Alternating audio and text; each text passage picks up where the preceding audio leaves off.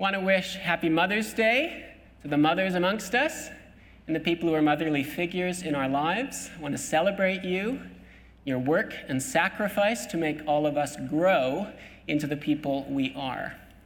Um, we all are who we are, in large part because of who our mothers were or are. Uh, and our text this morning is all about growing. It's about how faith grows. So if you are here this morning and you want to grow in your faith, this is the perfect passage for you. If you think this morning your life is a spiritual desert, and someone has said that to me once of this congregation, Acts 11 shows us what God can do in the absolute harshest of conditions. Acts 11 shows how the gospel can grow against all odds, how churches can grow despite countless challenges, how people can grow in our knowledge and love of God and the gospel of Jesus Christ. Growth is possible because the Lord is upon us. His hand is with us. We are gripped by His grace. And He's at work here. And we uniquely know that He is at work here because there's a new branch in the Church of Christ that has just grown out of us.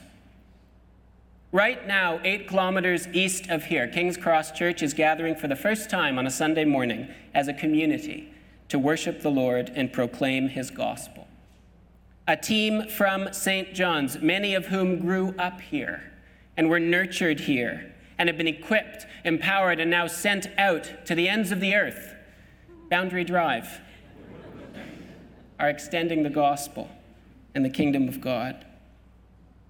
Jesus' plan to share his gospel globally is being fulfilled right now, and we get to participate. We see how Jesus works in the world in Acts 11, which fittingly is the story of the very first church plant. It was an excellent choice for this morning. This text is a prototype that describes how God, through his gospel of grace, grips people, how he empowers them by his Holy Spirit, and then sends them out to proclaim the good news that Jesus is Lord. And as we look at how faith grows in the first church plant in Acts 11, I'm going to use the metaphor of a plant, focusing first on the soil where the church was planted, then at the sowers who planted it, the seed they used, the gardener who cultivated the plant, the fertilizer, and finally the fruit. Soil, sowers, seed, gardener, fertilizer, fruit. Six things that describe for us the first church plant and also prescribe how all of us can grow in our faith and our obedience to Jesus. So first, let's look at the context of the church first, uh, the first church plant in verse 19. This is a survey of the soil in Antioch where the gospel was planted. Antioch is not dissimilar to our city, to our context. Antioch was a strategic city of half a million people, north of Jerusalem in the Roman Empire, where Asia and Africa and Europe intersect. It was a global gateway city of diversity and plurality and wealth. It was a place where different cultures and worldviews came together Jewish, Greek, Roman, Asian, African. It was a central city of commerce a center for global trade and immigration. I think if archaeologists uncovered an ancient ice rink in Antioch, I imagine the home team would have worn blue and green and white, and they would never have played past April. That's the context, the soil where the church was planted. And what caused Christianity to come to Antioch was violent persecution in Jerusalem. Christianity originally in the ancient world was seen as a weed, an unwanted pest growing and getting in the way of both the Jewish faith and Roman society. In the first century after Jesus' resurrection, we see countless attempts to uproot Christian communities, to destroy Christians and their faith, and to stop the growth of the gospel. The first Christian martyr, named Stephen, was stoned to death by the Jewish authorities in Acts chapter 7. And this persecution caused Christians to flee for their lives out of Jerusalem, scattering out in every direction and never looking back. God throughout history has used persecution to spur his church to go out into the world. And this is the soil, the context for the church in Antioch. And it's our context as well. In our own story as a church, persecution for allegiance to Christ and his world has forced us out as well. And now, because of this, the gospel moves through us to new places and people. Persecution is the context for the first church plant, and it's also the first uh, the context for us. Christians flee Jerusalem, and some of them, running for their lives, come to Antioch. Second, the sowers. Notice who plants the church in Antioch in verse 20. Some of them, men of Cyprus and Cyrene, who on coming to Antioch spoke to the Greek speakers also, preaching the Lord Jesus. Who plants the first church in this strategic city? Paul, Peter, John, James? No. Some men. Nobodies. People whose names are unknown to us. Some men from Cyprus, that means Europe, and others from Cyrene, that means Africa. So African and European Christians flee Jerusalem. And interestingly, they don't go to the safety of their homelands, to the south or to the west, but rather they go north to a land where they are not from. People whom the author deems too insignificant to name plant what will become the central church of the Christian movement. Ordinary, unremarkable, normal, unrecognizable Christians are the ones who started this church.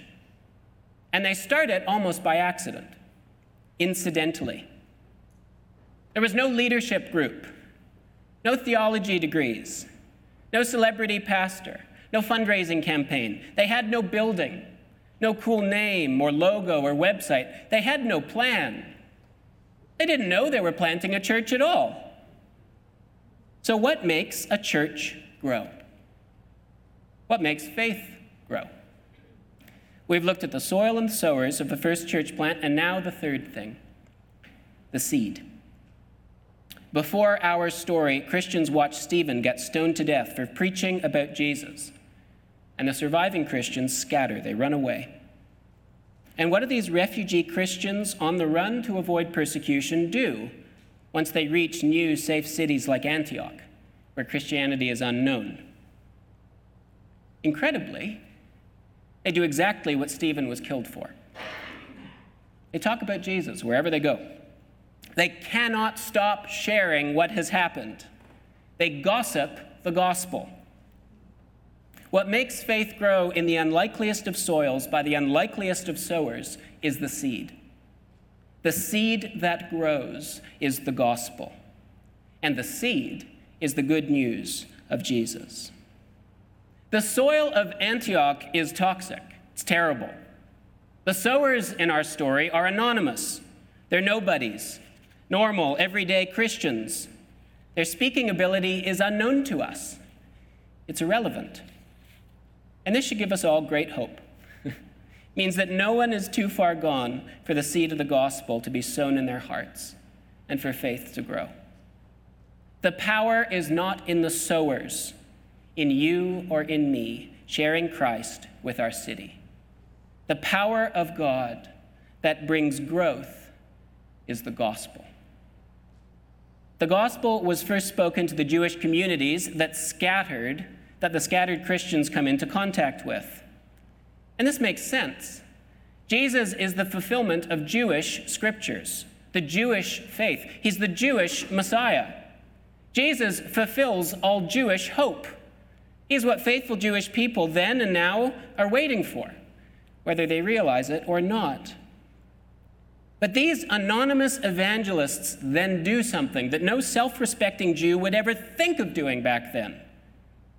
they start talking to non Jews, to pagans, to Greeks. And not only are they speaking, the text says they are preaching, which is actually a very bad translation. Because the word in the original Greek is the verb to evangelize. So they were not coming to Antioch and preaching, as in doing what I'm doing now. There was no church, there was no gathering. Rather, what they were doing was in their everyday life, they were sharing the news of Jesus in their normal conversations. One commentator calls it gossiping the gospel.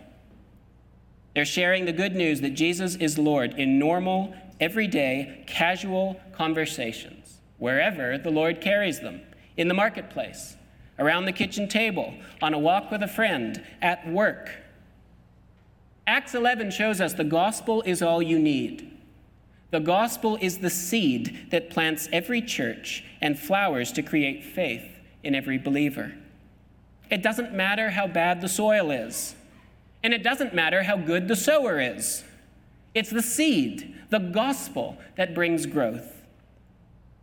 But what is the gospel? How would you summarize the gospel if you were asked? The gospel, the seed of faith, is summarized in its simplest form in verse 20. The gospel is the Lord Jesus. The gospel is a person. The gospel is an announcement that there is a Lord who is Lord over all. The gospel is that Jesus is Lord. And he isn't like the other lords. He isn't like Caesar or Charles or Xi Jinping or Vladimir Putin. He doesn't just threaten foreign armies or attempt to subdue enemy nations. The Lord Jesus has gone to war and defeated death. He was killed on a Roman cross, and then he rose again. He told us when he was with us that he is God's king and God's son. And because of his love and his mercy, he has taken upon himself the sin of the world and paid the punishment we deserve. God accepted his sacrifice by raising him from the dead, and through him now offering eternal life to all who believe. Jesus, therefore, is Lord over death and over life. He died and has now been seen alive, resurrected, perhaps even by the anonymous people who are now sharing the gospel in Antioch. And because he is alive, it means he is Lord over all. Heaven has come to earth in him. The boundaries of heaven and earth overlap in him as the kingdom of God now extends over the earth. The Lord Jesus embodies a new creation, a recreation, whereby sin and death are overwhelmed and forgiven by light and life. And all of us are invited to know that the Lord Jesus is alive and to live in him forever. All of this is encapsulated in the simple statement that Jesus is Lord. And to evangelize is simply to share this news. For Jewish people, the word Lord is used for God. We see this countless times in both the Old Testament and the New. So, a church in Antioch was planted, and the seed of the church was a message. And the message simply was this Jesus is Lord. Jesus is God. He has died for you to forgive you your sins. He has risen from the dead to prove his sacrifice worked, and now offers all of us eternal life through faith in him. This gospel is the seed that, once planted, enables faith to grow. Churches grow out of the gospel of the Lord Jesus being proclaimed. So, wherever Christians went, they spoke and they spoke and they spoke about the good news that Jesus is Lord. It had transformed their lives, transformed their realities, transformed their anxieties. It was good news of great joy for everybody, and so they couldn't wait to share it. And they sowed the seeds of the gospel everywhere. They were gripped by the gospel of grace, and so they gossiped the gospel. They couldn't get it out of their heads, they could not stop sharing it with everyone around them. When the gospel is preached, when Jesus is declared to be Lord of all, where the gospel seed is sown, faith springs up and the church grows. Christianity is the most successful movement in world history. It has spread out and produced growth almost everywhere it has gone. Why is that? You could explore every historical, sociological, cultural, philosophical, psychological reason and still be stuck scratching your head. The reason the church grew is given in verse 21. The reason the church continues to grow globally is given in verse 21. The hope for our community and our world is given in verse 21. The hand of the Lord was with them, and a great number who believed turned to the Lord. So the same Lord who is our gospel, Jesus, proves his lordship by continuing to work within the church to ensure his gospel spreads and his kingdom covers the whole earth. In Antioch, as well as here, the seed that plants faith is his gospel, and the gardener that grows the seed is the Lord. God is the gardener, he is the Lord over all the earth. The world is his field, his vineyard, and so he, like a gardener, is hard at work ensuring his harvest. The hand of Jesus is what causes the gospel to grow in Antioch and in Vancouver today. The Lord Jesus, the King of the kingdom of heaven, God's beloved Son, is at work through his followers to spread his gospel. Jesus isn't sitting up in the clouds enjoying the view from his throne. Jesus today is at work in the world, extending his kingdom, sending his spirit, cultivating his garden so that his church and his kingdom would flourish. Perhaps this morning he's at work in you, cultivating your heart to embrace his gospel. Our job in evangelism is simply this to be willing to share with people that Jesus is Lord. But our evangelism, our words, no matter how eloquent or how clumsy, are not what cause people to believe. It's the Lord Jesus who sows his seed and softens hard hearts that faith may take root and grow. The church grows in Acts 11 because of Jesus' power and presence, animating the work of his followers. The gospel is the declaration that Jesus is Lord, and Jesus then proves he is Lord by empowering his people and sending them to share his gospel and build up his church. In our story, the church in Jerusalem, the original church, the mother church, hears about what's happening in Antioch. And they send Barabbas down to see what's going on. And what Barabbas sees in Antioch is described in verse 23 as the grace of God. Sorry, not Barabbas, Barnabas. Barnabas sees that the Lord's hand is at work here. He sees God the gardener cultivating a new branch in his vine. By grace, the most cosmopolitan, diverse group of people imaginable. A trading city, a provincial capital full of Jews and non Jews, Romans, Asians, Africans. Barnabas sees with his own eyes that they have all come to believe in Jesus in, as Lord. So, in the field of the Lord, it is the Lord who is the gardener. It is God's hand that works the plow, that plants the seed, and that gives the growth. Barnabas comes and he's amazed by what he sees happening at this new community of Jesus followers. And what Barnabas now does is provide fertilizer for this new sapling church. So, if you're still with me, so far, we've looked at the soil, the sowers, the seed, and the gardener of the first church plant. And now let's look at the nutrients, the good stuff, the fertilizer that makes faith grow. We're told at the end of verse 23 that Barnabas exhorted them to remain faithful to the Lord with steadfast purpose. I'm going to read you a few verses from our text and see if you can find what the fertilizer is in this fledgling new church. Verse 20 people are preaching, verbally sharing that Jesus is Lord. In verse 23, Barnabas is exhorting, encouraging and inviting people to remain faithful and grow in their faith. In verse 26, Barnabas and Paul then begin teaching at Antioch for an entire year. And in verse 27, prophets are coming regularly to speak. So, what's the church in Antioch doing? How is the gardener giving nutrients for the seed of the gospel to take root and grow? The people are listening, they're learning, they're being taught God's word, they're being preached to, exhorted, taught, and hearing prophecy. The young church has an appetite to learn more and more and more about Jesus and his gospel.